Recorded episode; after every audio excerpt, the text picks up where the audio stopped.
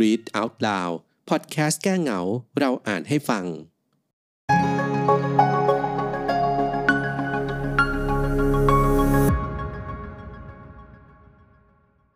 มนรักข้างคลอง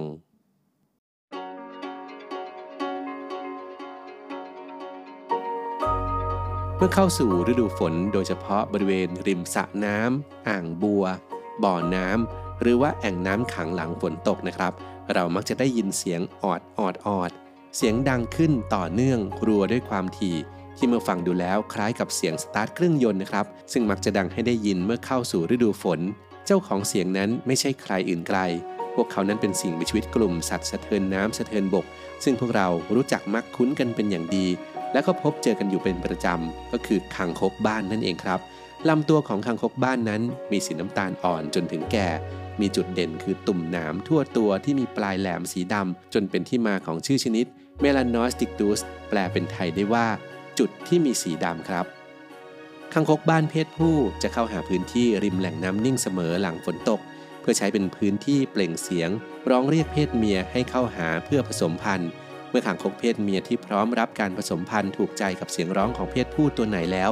มันก็จะกระโดดเข้าหา และถูกเพศผู้ตัวนั้นกระโดดเข้าเกาะรัดในที่สุดครับ โดยรูปแบบท่าทางของการเกาะรัด เพื่อเตรียมผสมพันธุ์ของคังคกนั้น เพศผู้จะใช้ขาหน้าทั้งสองข้าง สอดเข้าใต้รักแร้ของเพศเมียจากทางด้านหลังเสมอ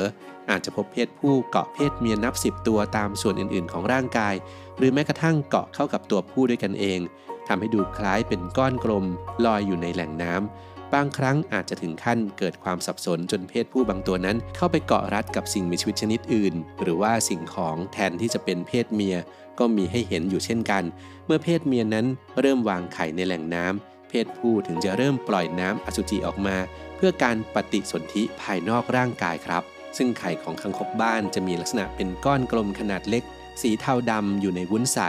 เป็นเส้นสายพาดยาว โดยจะยึดติดเข้ากับวัสดุต่างๆ แล้วก็จมอยู่ใต้น้ำ และเมื่อพวกมันฟักออกจากไข่ ลูกออสคังคกมีสีดำสนิท หากินซากพืชซากสัตว์ในแหล่งน้ำนั้นเป็นอาหาร ซึ่งลูกออสคังคกมักจะอยู่รวมกันเป็นฝูงเป็นจำนวนมาก แต่ก็อาจจะพบอยู่ร่วมกับลูกออสของกบชนิดอื่นได้ ซึ่งหลายคนตอนเด็กๆก็จะจำได้นะครับว่าคังคกนั้นเป็นสัตว์ที่มีพิษเช่นกันครับ พิษของคังคกนั้นสะสมตั้งแต่อยู่ในไข่เลยนะครับ และเมื่อมันโตจนเปลี่ยนรูปร่าง ก็จะสะสมอยู่ทั่วร่างกาย โดยเฉพาะต่อมพิษบริเวณหัวที่เรียกว่าพาราทอยแกลนพิษจะมีความรุนแรงมาก และอาจจะถึงแก่ชีวิตถ้าได้รับประทานเข้าไป แต่ก็มีสัตว์ผู้ล่าหลายชนิดที่มีวิวัฒนาการเพื่อการกินคังคก เช่น งูลายสาบคอแดง งูลายสอธรรมดา งูปีแก้วบางชนิดเป็นต้นครับ ซึ่งจะมีวิธีการรับมือกับพิษแตกต่างกันออกไป และเมื่อลูกออสเปลี่ยนรูปร่างและขึ้นจากแหล่งน้ำกลายเป็นคังคกบ้าน พวกมันก็จะกินสัตว์ขนาดเล็กชนิดอื่นเป็นอาหาร โดยเฉพาะแมลงชนิดต่างๆ เป็นอาหารหลักครับ เช่น ปลวก มด แมลงสาบเป็นต้น ดังนั้นมนุษย์เองก็ได้รับผลประโยชน์ทางอ้อม จากสัตว์สะเทินน้ำสะเทินบกชนิดนี้ เนื่องจากแมลงดังกล่าวนั้นจัดเป็นแมลงรบกวนในบริเวณที่อยู่อาศัยของพวกเรา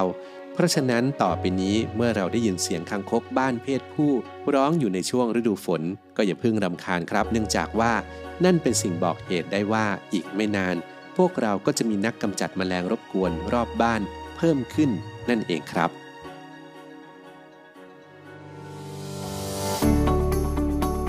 จาก NSM Science Magazine สื่อเพื่อการเรียนรู้วิทยาศาสตร์สำหรับเยาวชน